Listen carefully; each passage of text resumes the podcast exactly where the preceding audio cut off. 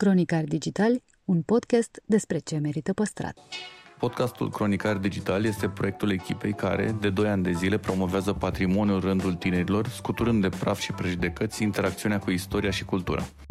Între heritage și cool, invitații, vedete influencer și experți vorbesc despre propriile preocupări și pasiuni. Ne dezvăluie ce e important pentru ei și ar dori să transmită mai departe. Care este relația lor cu patrimoniul românesc și ce înțeleg prin patrimoniu personal. Pe chill și fan, ca între prieteni. Moderatorul podcastului sunt eu, Cristian Șimonca, adică blogul O Travă, în echipă cu Diana Popescu, jurnalist cultural de cursă lungă. Cronicar Digitali, un podcast despre ce merită păstrat. Regizorul Tudor Giurgiu ne invită la thrillerul finalei de fotbal Liverpool-Juventus, urmărită de clujenii anilor 80 într-o pădure, și lumea era sigur cu farurile aprinse, băi, dar era o liniște în acel ritual de coborâre a mașinilor, pentru că lumea era foarte șocată de ce a văzut.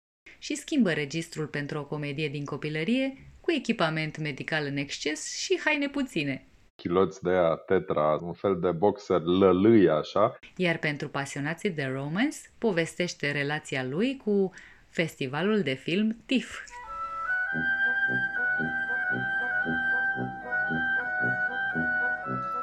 Mă bucur că ai vrut să particip la podcastul de mare complexitate și forță pe care îl uh, găzduiesc și pentru că de fiecare dată cu cine am stat de vorbă, de la Marius Manole la Andreesca, la absolut oricine, toată lumea povestea despre copilărie. O să te rog și pe tine ah. să Cum era Tudor Giugiu mic?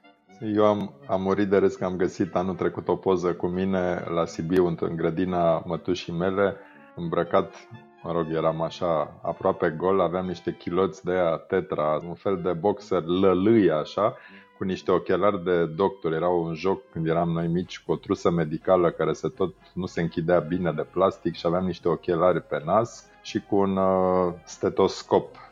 Și arătam ca un mic tocilar doctor slash slash uh, John Lennon slash Tudor Giurgiu cel de azi și mă rog, când am aruncat poza asta în eter, lumea s-a prăbușit de râs. Un prieten mi-a zis neschimbat. Deci, uh, cum eram? Eram, uh, eram normal, adică nu pe vremea aia anii 80 pe care i-am prins din greu, stăteam pe la bloc, pe fața blocului, ne făceam tot felul de tâmpenii, ieșeam după aia pe la școală cu colegi, adică nu, nu am avut copilăria pe care cred că au avut-o zeci și mii de copii din anii aia de pe vremea lui Ceaușescu. Mă bucuram când venea tata din Germania, mai pleca pe acolo și mi-aducea gumă și Coca-Cola și wow, erau momentele de maximă intensitate ale vieții, ale se aduna tot blocul, aduceam gumă, ciocolată și cola. N-am să uit asta niciodată. Asta era mare șmecher. Eram cel mai tare, dădeam la toată lumea. Mi-aduc și eu că am aminte punga aia de lider sau de ce era de la supermarket. Era ceva senzațional. Nu credeam că există ceva mai tare. Da, clar. Cum a fost relația cu ai tăi? Băi, ai mei vin dintr-o zonă care nu are nicio legătură cu ce fac eu acum, adică mama e medic, tata era fizician în zona cercetării, a cifrelor mi-au băgat în cap chestia asta că na, trebuie să învăț, să învăț, să învăț, să învăț. Deci cumva ei asta mi-au băgat în cap.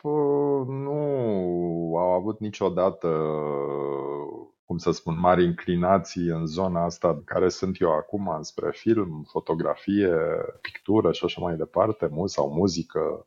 Țin minte și acum că rock și toate trupele mari din anii 70-80 le-am descoperit în anul 90 când am venit eu în, Rom- în București și luam casete de la piratate de pe la Romană și de pe la Crețulescu de acolo. Așa am ajuns eu să ascult și Dire Straits și Deep Purple și, și mulți alții. Deci cu ei lucrurile au fost destul de clare. Ei m-au pregătit pe o anume direcție și uh, am avut o relație normală, dar totul s-a frânt în decembrie 89 când uh, luați cu valul libertății și sentimentul că mamă se deschid acum toate porțile și o să fim liberi și o să fi curgă tot, libertatea, așa am zis, bă, eu nu vreau să dau la medicină, adică spre ce voiați voi și eu o să vreau să dau la regie film pentru că eu vreau să fac film. Și chestia asta a provocat o, o, o criză familială profundă. Ei săracii s-au, au luat șoc, cum se spune, la greu, n-au știut, au încercat să facă tot ce se poate să-mi scoată din cap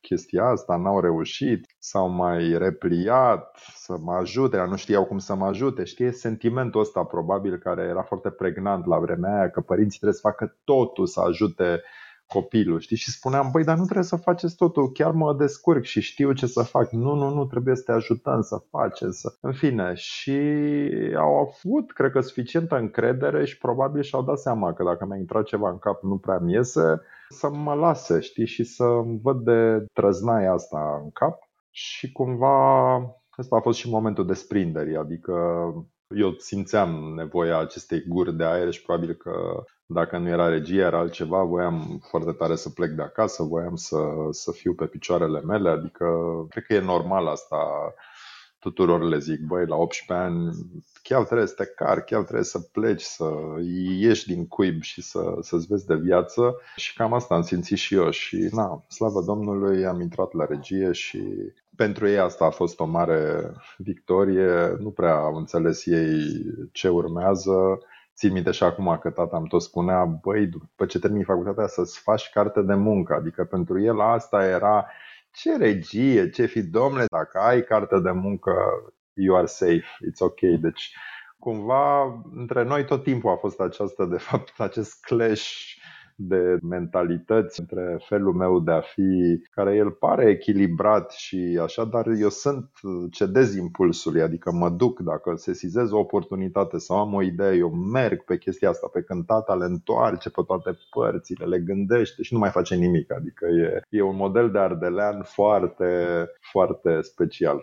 Adică vrei să zici că dacă nu venea Revoluția, vorbeam acum cu medicul uh, Tudor Bă, nu cred, nu cred că reușeam. Nu știu, o meserie frumoasă, dar nu e pentru mine. Adică nu, probabil că aș fi rezistat în sistem, dar bă, la un moment dat tot venea ceva, nu venea Revoluția, nu știu, ne veneau alte, fugeam eu din țară, nu știu ce făceam, dar nu, nu cred că aș fi făcut mulți purici în meseria aia. Ce însemna pentru tine decembrie 89? Dincolo de ce a însemnat pentru toți?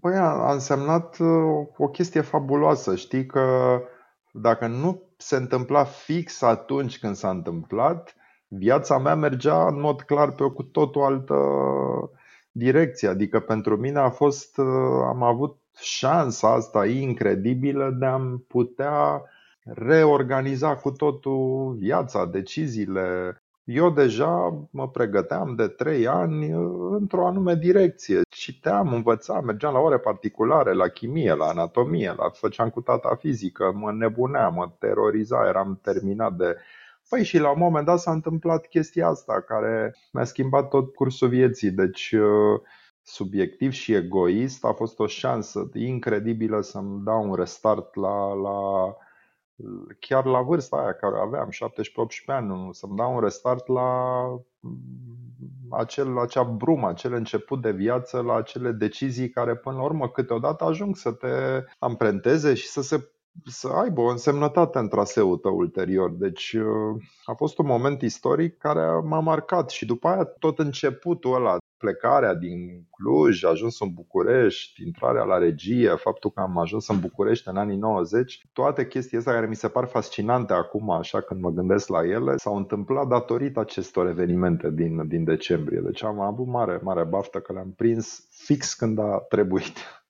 Spuneai la un moment dat că toate restricțiile de pe vremea comunismului, că tot am vorbit despre asta acum, s-au transformat în ocazii de mare distracție. Bă, eu n-am, n-am să uit, adică nu știu, am tone de povești, dar sper să ajung să fac o dată un film sau ceva, să folosesc poveștile care se întâmplau în Cluj când începeau campionate de fotbal, știi, europene, mondiale, whatever.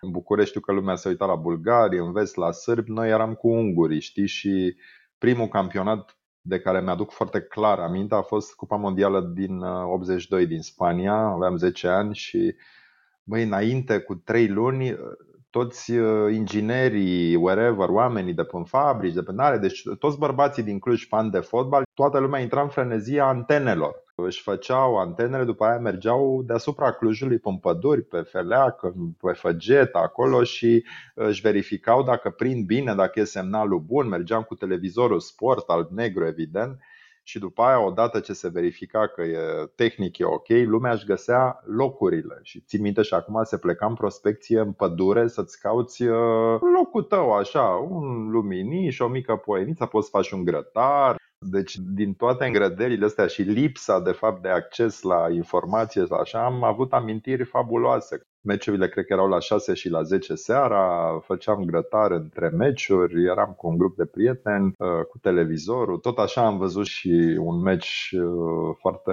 trist, uh, o finală, cred, a Cupei Campionilor Europeni cu Liverpool, când un stadion din Belgia, din Bruxelles, s-a colapsat și au murit foarte mulți oameni și era ploua infernal în tot Clujul. Vedeam meciul la un televizor sport acoperit cu un fel de copertină de plastic și uh, era foarte nasol ce se vedea acolo. Și țin minte și acum când am defluit din, din pădurile astea deasupra Clujului, vedeai, știi, de prin tot felul de colțuri că apăreau dacii, marea majoritate. Și lumea era sigur cu farurile aprinse, băi, dar era o liniște în acel ritual de coborâre a mașinilor, pentru că lumea era foarte șocată de ce a văzut. Am, am multe povești, de la whatever, nu știu, am, am prins Costineștiul de pe vremuri, că vorbeam azi cu cineva de Costinești, de petrecerile care se întâmplau noaptea după ce se închideau terasele, lumea se strângea pe un uh, teren de sport unde se stătea la chitară, la bancuri, uh, împotriva sistemului. Atunci am văzut prima dată pe băieții de la Vacanța Mare care erau super tari și super cu spirit și era așa un fel de, de șezătoare, dacă vrei, în care oamenii, în fine, veneau de pe la cazări și stăteai acolo cu prietenii, cu gagica, cu cine voiai și era așa, te, era mica formă de a rezista, de știi, chestii mici subversive de care cred că, mă rog, securiștii, partidul, habar n-am, cred că știau de chestiile astea, dar le lăsau pentru că își dădeau seama că oamenii cred că aveau nevoie și de, de, de bușeul ăsta. În fine, au fost multe lucruri de care mi-aduc aminte cu mare, cu mare drag și care după aia au dispărut pentru că nu mai sunt de actualitate. Nu știu, mergeam cu colegii de la liceu la și anumita practică agricolă și lângă liceul nostru era o livadă de mere și mamă ce povești aveam acolo cu culesul de mere, stăteam în copaci, ascultam muzică, primisem eu atunci o casetă cu Whitney Houston de-abia se lansase și mamă, i-am înnebunit pe aia cu caseta cu Whitney Houston, n-am să uit niciodată și în fine. Că ai vorbit Multe de Hazel și de mondialul din Spania da. din 82. Știu că ești foarte pasionat de, de sport și de fotbal, nu? În general. Da, da. De unde e microbul? Nu știu de unde, că eu, eu fotbal n-am jucat uh, nici la nivel profesionist, la amator eram varză cu carne. Cariera mea a început în poartă și s-a terminat în poartă. Erai genul de jucător care avea mingea și atunci automat trebuia să joace cineva cu el în echipă? Eu așa am fost, adică... Cam, cam așa. În general... Uh, stăteam la pomană, mai dădea niște goluri, stăteam în apărare, de ce mai multe ori în poartă. Dar cumva microbul a venit, cred că de la tata, știi, care, care îi plăcea fotbalul și, na, ducându-mă la campionatul ăla, n-am să uit niciodată că a făcusem pentru mine acel mondial, a fost așa, făcusem un caiet, mă pregătisem și eu, eu nu puteam să confecționez antene, dar citeam ziarul Sportul, mi-am făcut tăieturi cu echipele și acum țin minte o nume din echipa Algeriei din 82, Dumnezeule, mi se pare incredibil. Și mi-am adunat tot felul de, de articole, am început să-l citesc pe Ioan Chirilă și l-am citit masiv, așa, am citit tot ce a scris și uh, eram foarte branșat. De atunci, an, an bun de zile, am, am citit uh, ziarul Sportul sau cum s-a mai chemat el după aia și am ajuns așa pe nesimțite, cum se spune, să, să devin un fan și un pasionat. Am trecut până etapa de fan Craiova, Steaua și în fine după aia am rămas la Dinamo odată cu perioada de gloria lui Dinamo de pe vremea lui Lucescu, toate meciurile cu Liverpool, cu Sampdoria, cu Hamburg, cu multe, multe și am rămas acolo, deși acum e o perioadă complicată, ca să nu zic mai mult.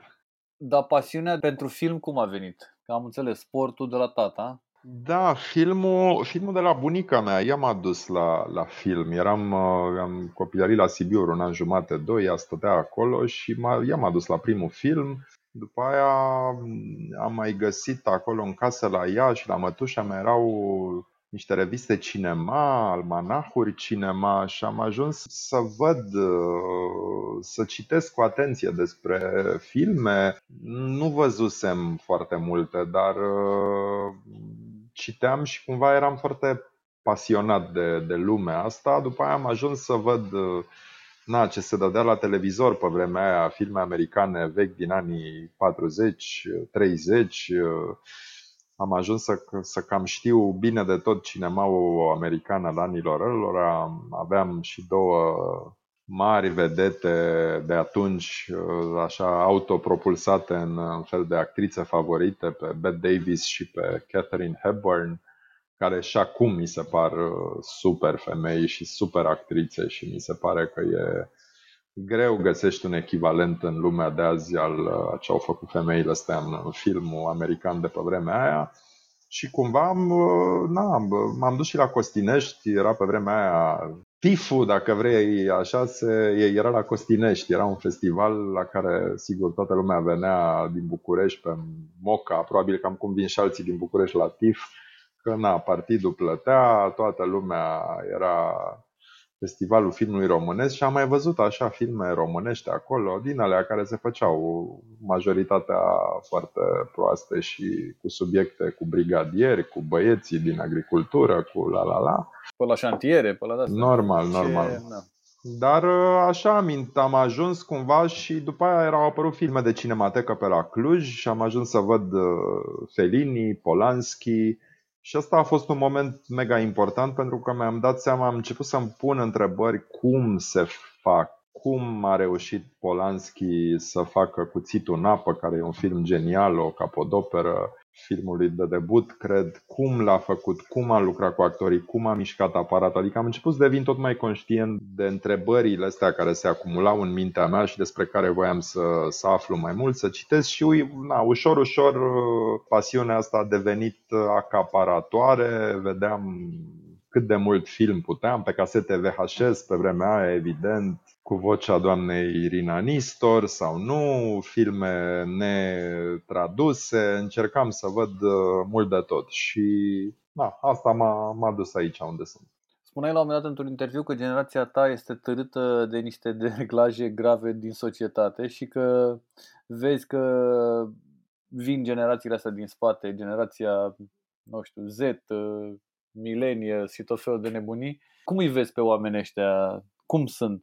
Tu ai și o relație senzațională cu băiatul tău cel mare. Da, nu, eu am o, am o părere extraordinară, adică mi se par uh, crescuți într-o cu totul altă paradigmă față de, de noi și asta nu trebuie. Eu nebunesc și mă enervează îngrozitor părinții aia care spun a, pe vremea mea, nu știu ce, băi, pe vremea noastră lucrurile erau cu totul altfel, aveam două ore la televizor, ce să compare acum cu chestia asta, cu cititul, l-am mai bătut și eu la cap o vreme, mi-am dat seama că nu așa, uite, acum a ajuns să citească, nu știu, 800 de pagini cu Harry Potter, ultima carte, fără să-i spun, fără să-l împing eu acolo, adică mi se pare că e o generație care are cu totul alte repere față de noi.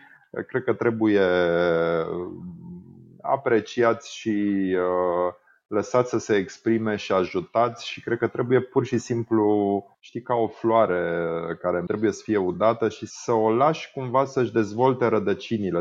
Mai departe ei o să-și, uh, așa, cu un mic guidance, uh, își vor alege ce au nevoie. Am avut și norocul cumva la Cluj să lucrez și nu numai la Cluj, dar lucra cu oameni foarte tineri la TIF și asta m-a, m-a ajutat uh, în echipele, chiar oamenii foarte apropiați cu care lucrez sunt mai tineri cu 10-15 ani și asta e, mi se pare important că primești uh, constant un fel de, de feedback din partea lor și nu ezită să ți-l dea și e important să vezi cum gândesc și ei. La TIF întotdeauna ai venit cu tot felul de, de chestii de astea înspre tineri și înspre generația asta care cumva na, are și ea nevoie, dar trebuie să știi cum să o iei. Cum faci asta? În afara faptului că ai colegi pe lângă tine care sunt tineri, am înțeles. Nu e o rețetă, adică noi avem un mod de lucru foarte aparte pentru că suntem personalități diferite. Probabil eu cu Mihai Kirilov suntem așa un fel de eroi din laborator, oamenii care probabil gândesc să pună pe masă idei trăznite, idei originale dar în același timp uh, suntem așa wide open și așteptăm și feedback de la alții sau vedem ce feedback au cei mai tineri decât noi la propunerile noastre de la Cristi Hordilă și alți colegi și cumva, na, uite, și anul ăsta ne-am gândit să facem uh, retrospectiva asta lui Felini și tot focusul pe Italia. Un prieten foarte bun uh, al tifului și un amic bun, uh, Alfred Borcan, uh, mi-a spus că a fost la Veneția anul trecut și a văzut că se apropia centenarul Felini și de la el a venit această idee, băi, e musai să faceți ceva la anul în jurul lui Felini și iată că execuția asta la care am ajuns, mă refer la spotul de imagine și la toată campania, multă lume a zis, wow, ce tare, e printre cele mai bune spoturi, bla bla și mi-am dat seama că e de fapt un mod de a comunica uh, cine a fost Felini și să-ți trezească o curiozitate în jurul acestor filme pentru o anume generație care, căreia dacă ei fi spus înainte, băi, e musai să vezi filme de Felini, filme alb-negru din anii 70. S-ar fi uitat la tine și ar fi zis, ai, mă lași. Apoi, din prima zi de filmare, eram până peste cap. Și becheșugul ăsta era ultima chestie care mai lipsea. Mi s-o încețoșa privirea. Să mă ascund ca toată lumea? Nu. Ringe să mă tăgăbesc atâta. Ori găsit leac la biserică? Poate o fi ceva și cu credința asta, nu zic. Ori uh, cred că ăsta e modul prin care poți să trezești curiozitatea, după cum și în alți ani am făcut tot felul de trăznăi de la filme proiectate pe autostradă, mă rog, wannabe autostrada de la Cluj, am fost primii care ne-am dus la Banfi, la Castel. Uh, am făcut acolo, cred că, 6-7 ediții de, de weekend la Castel până să apară electricul și am încercat constant să inovăm și să venim cu lucruri uh, care să provoace publicul și cumva cred că asta ne-a ieșit, cred că avem, uh, avem sămânță de provocatori și asta cred că trebuie să facă oamenii când faci un festival să zgândări uh, lumea, să-i scoți din confortul și rutina zilnică, să vii cu propuneri uh, pe care evident le validezi alături de echipa ta, dar care să aibă așa, să fie bold, cum zice englezul, să aibă vână și să aducă oamenii la tine la festival.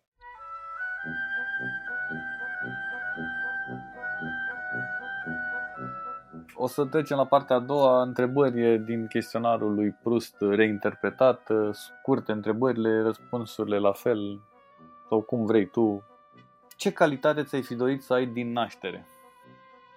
Acum, dacă ochii albaștri pot să fie considerați calitate, da, ochii albaștri.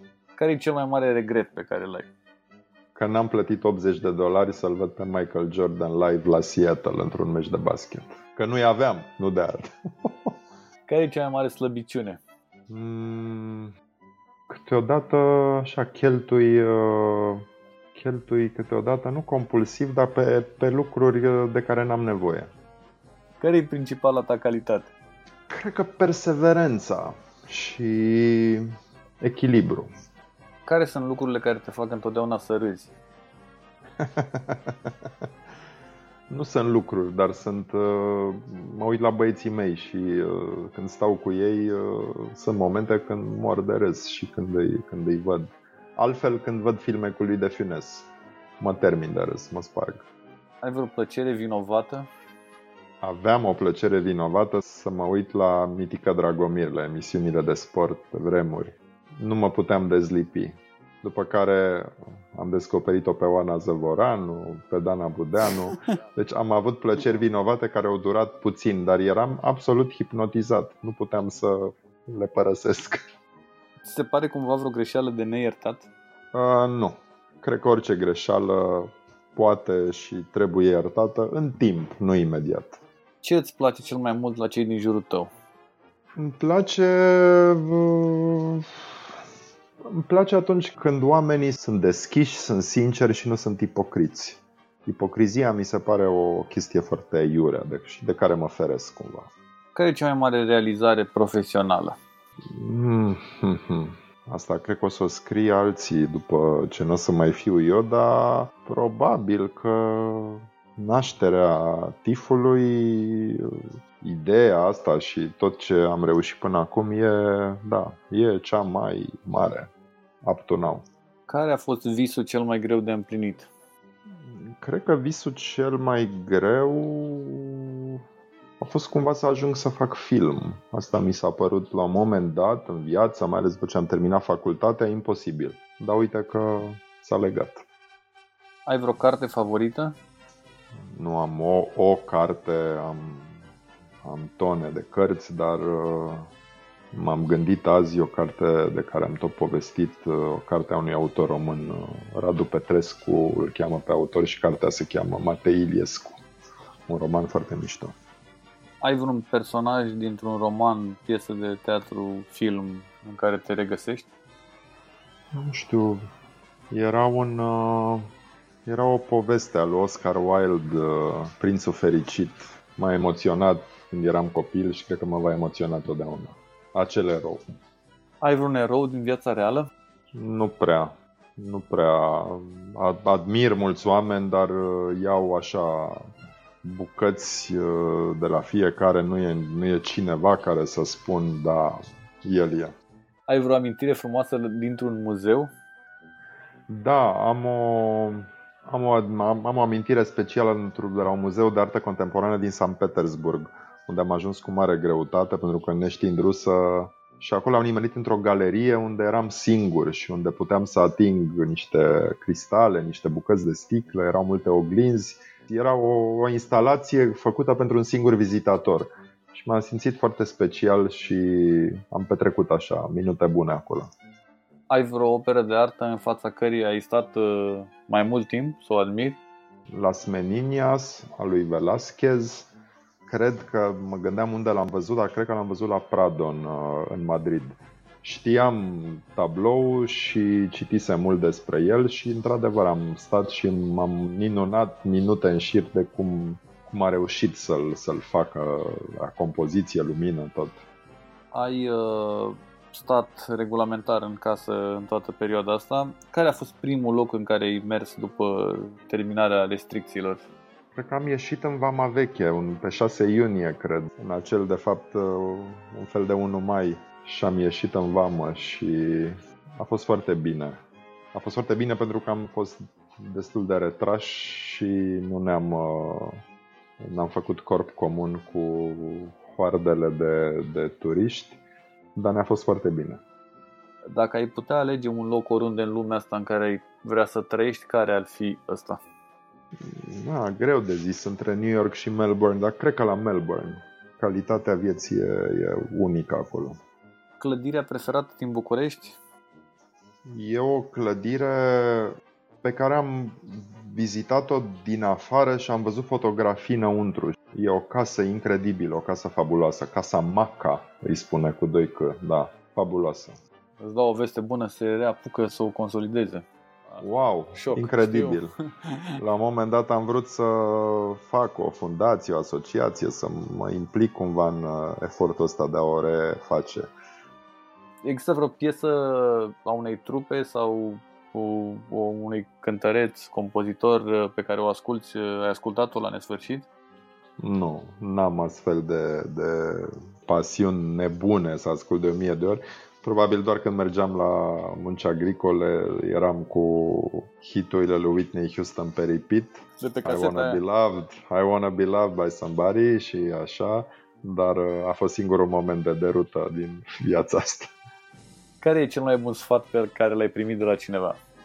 Mi-a zis Lucian Pintilie, regizorul, la un moment dat, că pentru a reuși în viață trebuie să te zbați și să te lupți ca un câine și să, te, să nu cedezi și să nu faci multe compromisuri. Câteva compromisuri sunt necesare, dar să nu îi asculți pe toți cei care încearcă de fapt să te abată de la planul tău spunându-ți băi, hai să facem mai bine așa că e mai simple, mai ușor, costă mai puțin sau ce, nu e ok, tu trebuie să mergi pe drumul tău și tot de la Pintilier avea, avea el o replică într-un, la filmul ăsta la care am lucrat cu el la prea târziu, ca să reușești în viață trebuie să fii un bun telefonist. Și cred chestia asta, mai ales în vremurile de azi, că multe lucruri se pot rezolva la telefon.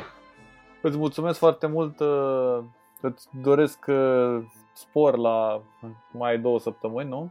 Da, Nici măcar. se apropie, se apropie. Și ne vedem uh, la Cluj. Ne vedem la Cluj, da. Sanatoriu, Veniți. Cum ai zis. Dar e mai rău când uităm de bucuriile vieții cu toată frica asta.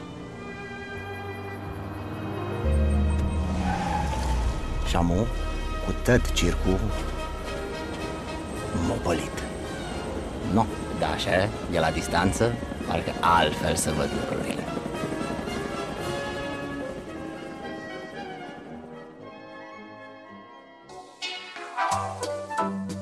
Podcastul Cronicar Digital este susținut de companiile Raiffeisen Bank, Telecom și Lidl România. Partenerii proiectului sunt convinși că, prin educație și cultură, putem deveni cea mai bună versiune a noastră.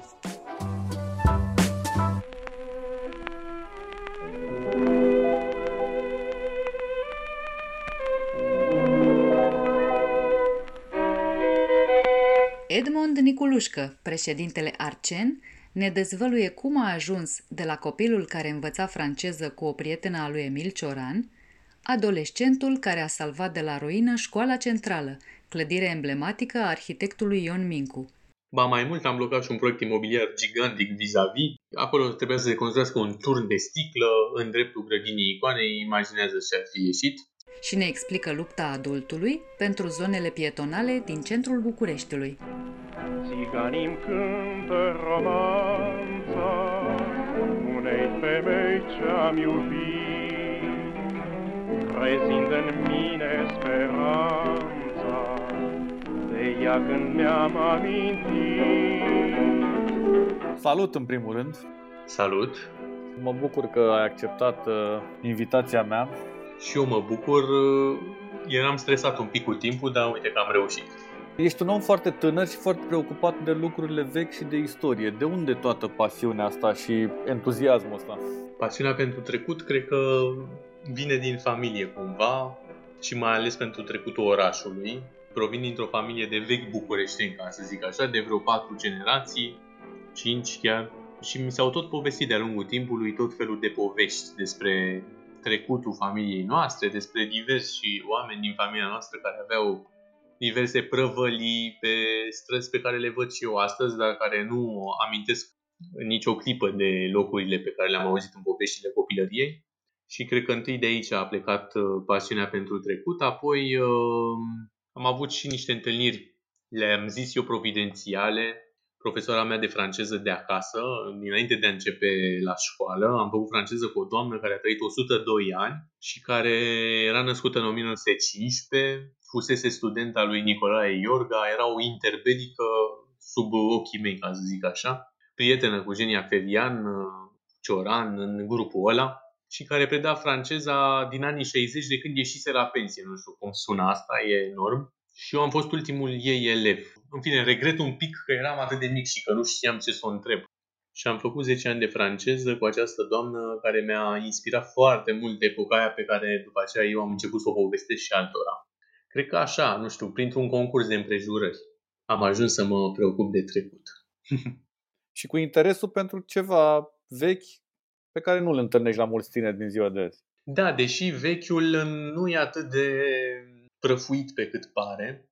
Chiar anul ăsta se împlineau 11 ani de când facem um, plimbările alea cu bastonul prin București și vreau să avem să fie puțin atipic uh, traseul de anul ăsta. Chiar propusesem, dar n-a venit pandemia și n-am mai reușit. Viața de noapte a Bucureștiului în secolul XIX, interbelic, perioada comunistă și postcomunistă. Și începusem documentarea în urmă cu câteva luni și tot citind așa cum arăta viața de noapte a Bucureștiului de secol XIX, că am început cu începutul, ca să zic așa, am fost fascinat să vedem că, de fapt, erau mult mai uh, actuali decât avem impresia. Petrecerile începeau la 11 noaptea, era plin de trăsuri de petrecăreți care traversau Bucureștiul. Am găsit chestii interesante la Eminescu care povestește cum petrece toată noaptea cu Titu Maiorescu. Deci nu erau chiar atât de cuminți pe cât uh, ni se pare nouă. Din contră, cred că aveau și foarte mult, uh, nu știu cum să zic, entuziasm, mai ales că nu se făcuseră atâtea lucruri până la ei și ei uh, trăiau o epocă totuși privilegiată și aveau foarte multă încredere în viitor și se bucurau foarte mult, adică nu era atât de negru pe cât mi se pare nouă. Și e fascinant să vezi de multe ori că de aici a plecat pasiunea mea pentru trecutul Bucureștiului, că Bucureștiul în fond e un decor în interiorul căruia îți desfășori tu viața, dar în care și-au desfășurat-o și alții. De fapt, suntem cele mai trecătoare ființe în interiorul unui oraș. De multe ori sunt aceleași clădiri, aceleași străzi și se suprapun așa straturile de istorie sau de memorie. Știu că am fost la câteva tururi uh, cu bastonul prin București și am văzut extraordinar de multă lume. Am fost anul trecut pe Calea Victoriei, la unul la Bucureștiul lui Eliade. Ce ți-ai propus cu tururile astea cu bastonul prin București? Tururile astea au pornit de la obsesia aproape obsesia mea că oamenii ar trebui să fie puțin mai interesați decât sunt de protejarea patrimoniului. Deci de la o problemă foarte pragmatică și de multe ori foarte plictisitoare. Când vorbești despre patrimoniu, pare ceva oricum de nemișcat, unde e nevoie de mulți bani, unde ești neputincios și cam atâta.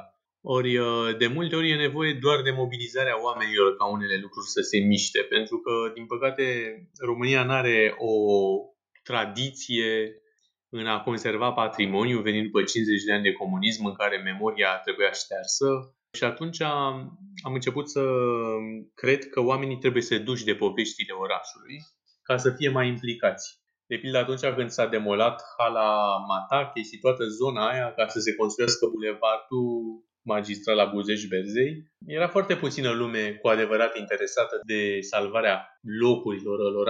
Și asta s-a întâmplat pentru că oamenii nu erau conectați în niciun fel cu orașul. Și cred că prin uh, tururile pe care le-am uh, creat în urmă cu 10-11 ani. Asta mi-am propus împreună cu colegii mei, să-i facem pe oameni mai conștienți de valoarea locului în care locuiesc.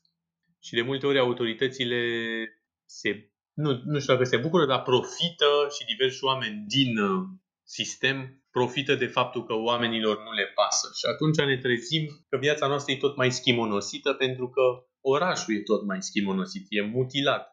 Totuși, București arată ca după un război, deși n-a trecut printr-un război de mai bine de 80 de ani. E incredibil cât de mutilat și de părăginit e acest oraș. Ce crezi că pierdem odată cu clădirile din alte epoci ale orașului? O, pierdem foarte multe lucruri. În primul rând, nu o să putem face lucruri foarte de calitate dacă în, în prezent, mă refer la chestiuni legate de oraș, desigur, dacă nu ne reconectăm la o tradiție a construcțiilor în acest uh, loc. De pildă, multora ne plac apartamentele interbelice, dar ele ne plac pentru că sunt gândite foarte bine, sunt compartimentate genial. Lumina pe care o au camerele, dispoziția camerelor, felul în care arătau aceste imobile pe din afară și pe dinăuntru, dar asta venea pe baza unei tradiții a locuirii în acest spațiu. Oamenii studiaseră cum se trăiește, cum se trăise și ce își doreau oamenii în prezentul ăla de atunci. Sunt întregi cartiere unde există ceea ce interbelicii numeau vile cu apartamente. Sunt bloculețele interbelice de 2, 3, 4 etaje care erau construite așa ca să păstreze cumva atmosfera veche a cartierului, dar în același timp să avem ceva modern pe marile bulevarde, sigur se construiau clădirile de 7, 8, 9 etaje, ceea ce ei le numeau zgârienuri deja, pentru că era foarte înalt și foarte mult. Pe când în cartierele astea foste mahalale aveau grijă de ce fusese înainte. Și asta se întâmpla pentru că exista o tradiție și sunt stiluri arhitecturale care au evoluat. Stilul neoromânesc, dacă ne uităm la școala centrală și mai ales la interiorul școlii centrale sau la ansamblu mănăstiresc de la Stavropoleos. Ele sunt două opere neoromânești ale lui Ion Mincu, fondatorul stilului neoromânesc, care în timp, asta se întâmplă pe la 1890, și dacă ne uităm la clădiri interbelice neoromânești prin anii 30, anii 40, stilul ăsta se modernizează într-un fel, se maturizează Și deși arată ca școala centrală, arată mult mai serios, mai sobru, mai, mă rog, în fine, evoluează totul. Și cu siguranță, dacă n-ar fi venit comunismul, arhitectura românească ar fi fost mult mai de calitate și ar fi evoluat și s-ar fi perfecționat. În anii 50, undeva prin 53, are loc o plenară a Partidului Muncitoresc Român care hotărăște, stabilește că arhitecții nu mai au voie să construiască nicio casă, niciun imobil individual. Totul trebuia făcut pentru colectivitate, adică blocuri. Dispărea în momentul ăla, în anii 50, toată tradiția arhitecturii românești. Din 53 și până în 1990, cu puține excepții de sigur, nu s-a mai construit nimic pentru particulari. Și oricum, acea tradiție, nu știu, apărută în timpul lui Mincu, consolidată în perioada interbelică, dispărea brutal și asta se vede azi în felul în care se construiește în București și în România, din păcate. Foarte puține lucruri noi sunt de calitate, că asta e problema. Nu că se dărâmă orașul vechi, e problema cea mai mare, ci ce se pune în locul lui. Ce crezi că ar trebui să schimbe bucureștenii pentru a salva orașul în care trăiesc? Poate o să spun ceva care o să deranjeze, dar nu-i doar părerea mea. Foarte puțini bucureșteni sunt pregătiți, de fapt, să-și asume o viață urbană în realitate. Cred că primul lucru pe care trebuie să-l schimbe e bunul simț din multe puncte de vedere bun simț și ăla legat de politețe și ăla legat de simțul bun al lucrurilor și o oarecare responsabilitate față de vecinătate, de felul în care arată locul în care locuim și așa mai departe. În mod evident e nevoie de multă educație și e nevoie să fim mai împreună. Nu suntem o comunitate. Comunitățile urbane bucureștene sunt foarte disparate așa și e greu să faci, nu știu, cumva treabă. Crezi că am fost vreodată împreună?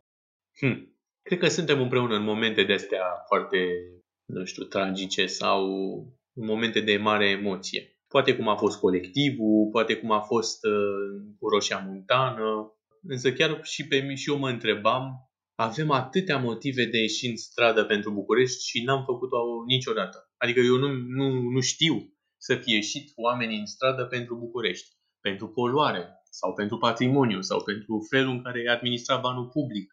E interesant că nu, nu creează emoție povestea asta, când de fapt am avea enorm de câștigat pragmatic, financiar. Nu e deloc monumental. Bucureștiul nu e un oraș care ar putea vreodată să concureze cu Viena, cu Parisul. E imposibil. Însă ce e atipic și special la acest oraș e varietatea acestui oraș grădinile, vița de vie, blocurile moderniste, interbelice, vilele bloc, casele vagon, felul în care arată străzile, întortochierea asta de străzi, melanjul ăsta între oriental, modernitate, contemporan și așa mai departe, care a fost permanent, adică nu e ceva nou, doar că arată mai rău ca niciodată, cred, și mai vulnerabil ca niciodată din multe puncte de vedere, însă tocmai asta ar putea să fie, ăsta e potențialul Bucureștiului. De fapt, dacă vii cu un străin în București, dacă el vrea să cunoască cu adevărat orașul bucureștean, orașul profund, n-ar trebui să-l ducem pe calea Victoriei sau la Casa Poporului. Pentru că alea sunt bucăți care nu sunt neapărat uh, pur bucureștene. În schimb, dacă vrei să cunoști Bucureștiul, trebuie să o iei la pas prin cartierul Icoanei, prin cartierul Armenesc, prin cartierul Mântuleasa, prin Popa Tatu, pe lângă Cismigiu, pe acolo. Ăla e Bucureștiul. E un oraș la scară umană. Fost oraș grădină, o fostă mahala, transformată brusc într-un uh, spațiu urban. Și asta mi se pare fascinant, că suntem contemporani cu orașul de dinainte de Marele Război. Și suntem contemporani nu doar cu orașul de dinainte de Marele Război în felul în care arată, ci în felul în care funcționează cumva. Nu știu dacă știi sau dacă ai fost atent, acolo lângă Origo, pe Lipscani, undeva în dreapta e o curte, parter, cu rufe, cu nu știu dacă sunt și găini, cu o bătătură în față, cu un pom fructifer. Este exact imaginea Bucureștiului patriarhat. Bătător de covoare. La, exact. La umbra unei clădiri de secol 21. Aia e extraordinar, această varietate de vieți. Sigur, insalubre, dar în același timp ele există. Sunt și ele o parte din potențial, adică dacă unele lucruri ar fi reglate în acest oraș, ar fi o atracție exotică în marginea Europei. Și nu, nu exagerez când spun asta, sunt convins și cred că s-ar face mulți bani de pe urma acestei povești. Vorbeai mai devreme de zona, mie îmi place extraordinar de mult zona icoanei. Zi-mi un pic despre momentul școala centrală. Eram foarte tânăr atunci, adică eram, ce să mai, adolescent, aveam 18 ani. Școala centrală stătea să cadă și o profesoară a venit la mine și la colega mea de bancă și a spus, măi, voi faceți atât de multe lucruri.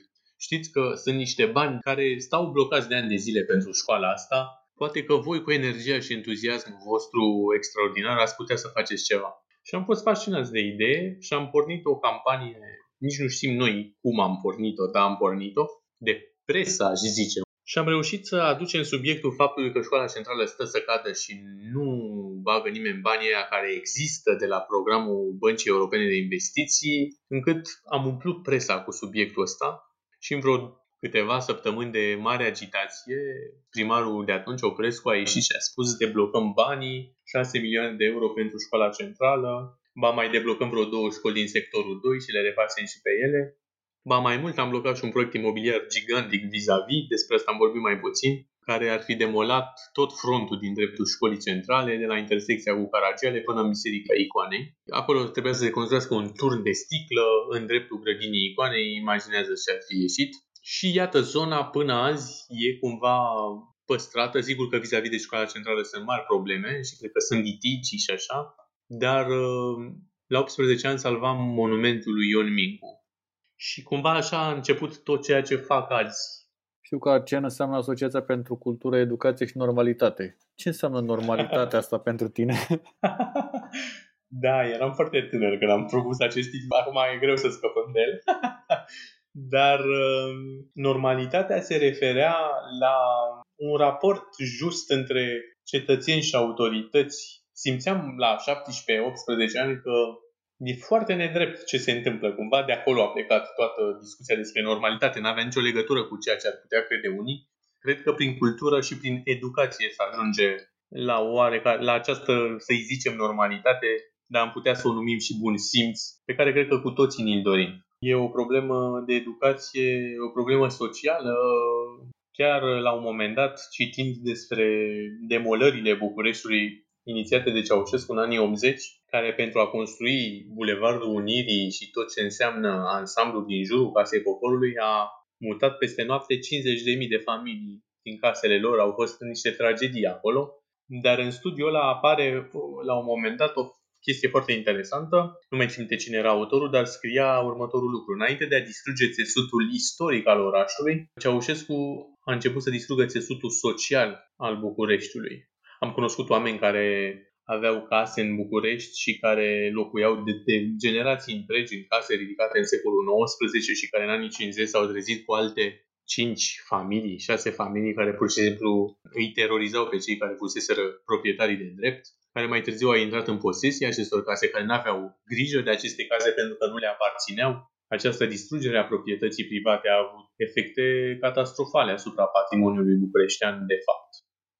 Știu că o parte a familiei tale locuiește în Canada și că ai fi avut ocazia să locuiești acolo alături de ei. Ce te-a făcut să rămâi în uh, București?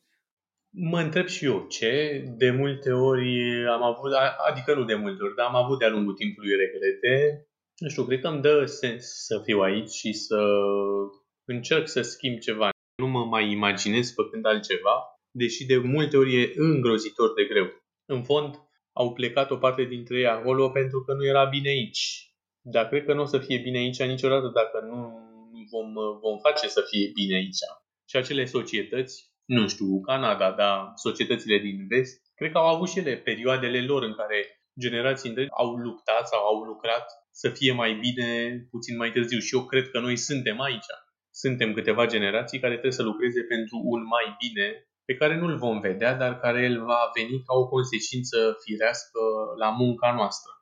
Cum ar arăta pentru tine Bucureștiul ideal? Cred că Bucureștiul ideal e mai aproape de noi decât sau acel București din mintea mea e mult mai aproape de noi decât uh, ne imaginăm. As, nu, aseară, alaltă ieri, sâmbătă, sâmbătă seară, prin pietonalizarea asta contestată de unii, s-a întâmplat ceva foarte interesant. Eram la Ateneul Român, pe strada Episcopiei, care era pietonalizată, închisă traficului și mi-am dat seama că, de fapt, noi cu toții la nivelul orașului avem o experiență foarte limitată la nivel de ceea ce înseamnă interacțiunea în spațiu public. Adică sunt puțini oamenii care stau în mijlocul străzii să discute. Să se bucure că s-au văzut și să nu fie nevoie neapărat să fie la o terasă sau să fie pur și simplu în stradă și să vorbească unii cu alții. Ori asta s-a întâmplat așa spontan pentru câteva momente, cel puțin cât am văzut eu, în zona Ateneului, zona pe care am pietonalizat-o. Oamenii erau fericiți și erau mult mai liniștiți, era o atmosferă care nu ți aducea cu București de zi cu zi, pur și simplu pentru că aveau loc să stea, pentru că s-auzeau, pentru că nu erau stresați de buietul mașinilor, de traversări, de semafoare, claxoane și alte lucruri. Și cred că și asta contează foarte mult. Sigur că suntem departe, sigur că nu rezolvă problema traficului această pietonalizare, dar oamenii ca să înțeleagă și să accepte niște lucruri, să pună presiune pe autorități, au nevoie să fie expuși la niște lucruri. Că una e să te duci în Paris să-ți placă sau în Roma sau într-o piață din Veneția și alta e să vezi că poate să fie bine și la tine. Cu grădina Ateneului aia așa cum e ea, cu clădirile alea derăpânate de prin jur, dacă ai o piață publică acolo, ai o pie- zonă pietonală, s-ar putea să fie nevoie să apară mai multe chestiuni, cafenele, librării, habar n-am ce. Asta o să aducă bani, asta o să refacă, de fapt, orașul. Pentru că orașul București, de multe ori și în multe zone, e foarte mort. Îți mulțumesc foarte mult uh, pentru că ai acceptat să stai de vorbă cu mine în această după-amiază. Mulțumesc și eu, cred că am vorbit enorm. Nu, nu, nu, nu, nu, e ok. Și din uh, comunitatea mea, din bula mea, noi îți mulțumim că te agiți și că faci lucrurile să se miște așa. Mulțumesc și sper să reușim să le schimbăm un pic mai mult. Eu cred că se poate mai mult și cred că sunt tot mai mulți oameni conștienți că se poate de fapt și asta e foarte important. Așa e.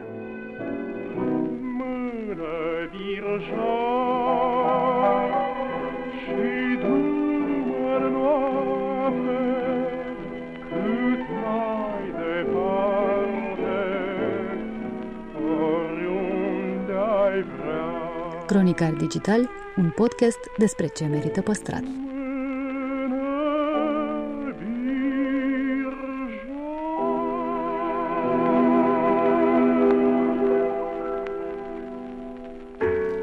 Povești greu de crezut. Mituri care au pus la treabă imaginația a generații întregi.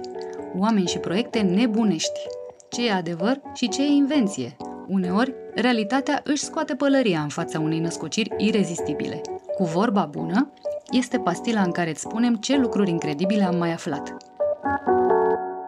În episodul de azi, legendele din Baia Mare și Maramureș. Legenda îngerilor negri din Baia Mare a speriat câteva generații de copii. Povestea începe prin 1980, când mai multe crime teribile au avut loc în oraș, cazuri rămase neelucidate până azi. Acestea au fost puse pe seama unei organizații secrete intitulate Îngerii Negri, o brigadă a morții formată din indivizi îmbrăcați în negru, care se ascundeau pe sub poduri și în canalizarea orașului și care ucideau sau răpeau copii. Legenda a fost foarte răspândită, mai ales în anii Revoluției. Atunci au început să apară grafitiuri pe zidurile din Baia Mare cu așa zise însemne ale organizației. Unii băimăreni cred că ucigașii se antrenau seara pe acoperișul Spitalului Județean de Urgență, iar noaptea plecau în căutarea de noi victime. Legenda spune că indivizii intrau peste familii în case, ucideau și prădau. Alții spun că îngerii negri erau ființe supranaturale. Tot o ființă supranaturală stă la baza numelui unei cunoscute localități maramureșene, Rozavlea. Bătrânii susțin că odinioară, Maramureșul istoric a fost locuit de uriași. Cu timpul, în acel loc a rămas doar unul singur, care avea o fică pe nume Roza Rozalina. Plimbându-se pe malurile Izei, fata a văzut câțiva tineri care arau pământul. I-a luat în palmă și a dus la tatăl ei, pe care l-a întrebat ce cu aceste făpturi minuscule. A aflat că sunt oamenii, cei care vor popula pământul după dispariția uriașilor. La rugămintea fetei, unul dintre feciori a fost mărit, iar ea micșorată, pentru a se putea căsători. Astfel s-ar fi născut maramureșenii, înalți și plini de vlagă, bravi urmași ai uriașilor, iar familia de legendă s-a stabilit în locul numit azi Rozavlea. Și despre haiducul Pintea circulă o legendă. Când era pe punctul de a fi prins, a folosit o metodă ingenioasă pentru a se face nevăzut. Și-a confecționat aripi din șindrilă, o formă rudimentară de planor și cu ajutorul lor și-a luat zborul de pe înălțimi, reușind să scape de urmăritori. Au fost descoperite texte datând de la 1701, respectiv 1702, care fac referire la zborurile haiducului. Se mai spune că în arhiva primăriei Baia Sprie s-ar găsi încă și plângeri ale unor localnici supărați că aparatele ciudate de zbor ale haiducului le culcă holdele la pământ.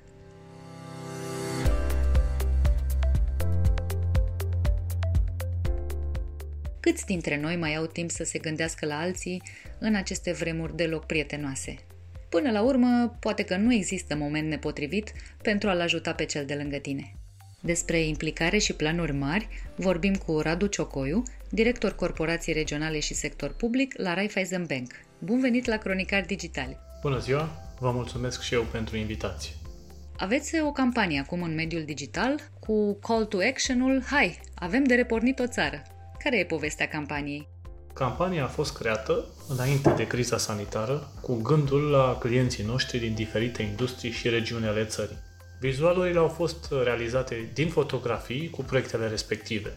Atunci, call to action era hai avem treabă, apoi a venit criza sanitară și starea de urgență și în context, multă lume era și este îngrijorată de impactul economic. Am adaptat atunci campania pentru că ne-am dorit să insuflăm curaj și speranță românilor și antreprenorilor în mod special. Am văzut câteva fotografii puternice în campanii, de industrie mare, un vapor, o locomotivă. Cum le-ați ales? Sunt fotografii realizate la clienții noștri din industriile respective, cu produse reale ale economiei românești, finanțate de Raiffeisen Bank. De exemplu, vaporul este unul dintre cele 11 pe care le-am finanțat în ultimii ani la șantierul naval Constanța. Locomotiva este un produs care incorporează tehnologie verde de ultimă oră realizat la Craiova de compania Softronic, care se exportă inclusiv în Suedia. De asemenea, ambulanțele sunt de la Delta Med Cluj, hârtia de la Vrancart, semințele de legume de la Sem Consult Iași, clădirile verzi de la ISHO Timișoara, toate sunt produse ale ingineriei și cercetării românești, unele cu aport de capital străin și cu finanțare de la noi. Cum să nu fim mândru de așa ceva? Ideea predominantă pare să fie că noi nu mai producem decât lucruri mici, că nu prea mai avem cu ce să ne mândrim din punct de vedere economic. Spuneți că totuși avem prin această campanie? Bineînțeles, absolut. Și am ales numai câteva exemple dintre cele pe care e imposibil să nu le recunoști. Și gândiți-vă că, în general, astfel de companii mari nu numai că înseamnă locuri de muncă și salarii bune pentru mii de oameni, dar au furnizori locali, mii de companii mai mici românești, care la rândul lor, asigură locuri de muncă și furnizează produse de calitate înaltă, competitive, care înglobează multă creativitate, cercetare și știință. Dacă asta nu e motiv de mândrie, nu știu care ar putea fi. Cum e să vezi că e și un pic din tine într-un vapor pentru oceanele lumii, cum sună unul dintre copiurile din campanie? Noi în corporate banking suntem privilegiați pentru că muncim la structurarea unei tranzacții de finanțare și avem uneori șansa să vedem și produsul final. În cazul de față, lansarea la apă a unui vapor. Pe de altă parte, ca să putem face asta, avem nevoie ca toate departamentele din uh, bancă să fie implicate, toți contribuie la o mașinărie complexă, dar puțin dintre ei ajung să vadă vaporul lansat la apă sau locomotiva mergând spre Suedia. Și pentru ei am făcut această campanie, să vadă la ce contribuie și să le mulțumim și, bineînțeles, să continuăm împreună. Ce ar trebui să înțeleagă micul antreprenor care nu va construi niciodată un vapor? Până la urmă, vaporul este o metaforă. Noi vrem să transmitem o atitudine, speranță și mesajul că se poate orice chiar aici, în România. Ce iese din mâinile și mințile noastre, fie că suntem antreprenori mici sau mari, meșteșugari sau pur și simplu oameni, poate fi competitiv oriunde în lume dacă ne propunem și dacă lucrăm împreună. Nu spunem că nu sunt piedici, că totul este roz. Spunem în schimb că se poate. Mulțumesc tare mult! La revedere și pe curând! Podcastul Cronicar Digital este susținut de companiile Raiffeisen Bank, Telecom și Lidl România. Partenerii proiectului sunt convinși că, prin educație și cultură, putem deveni cea mai bună versiune a noastră. Cronicar Digital, un podcast despre ce merită păstrat.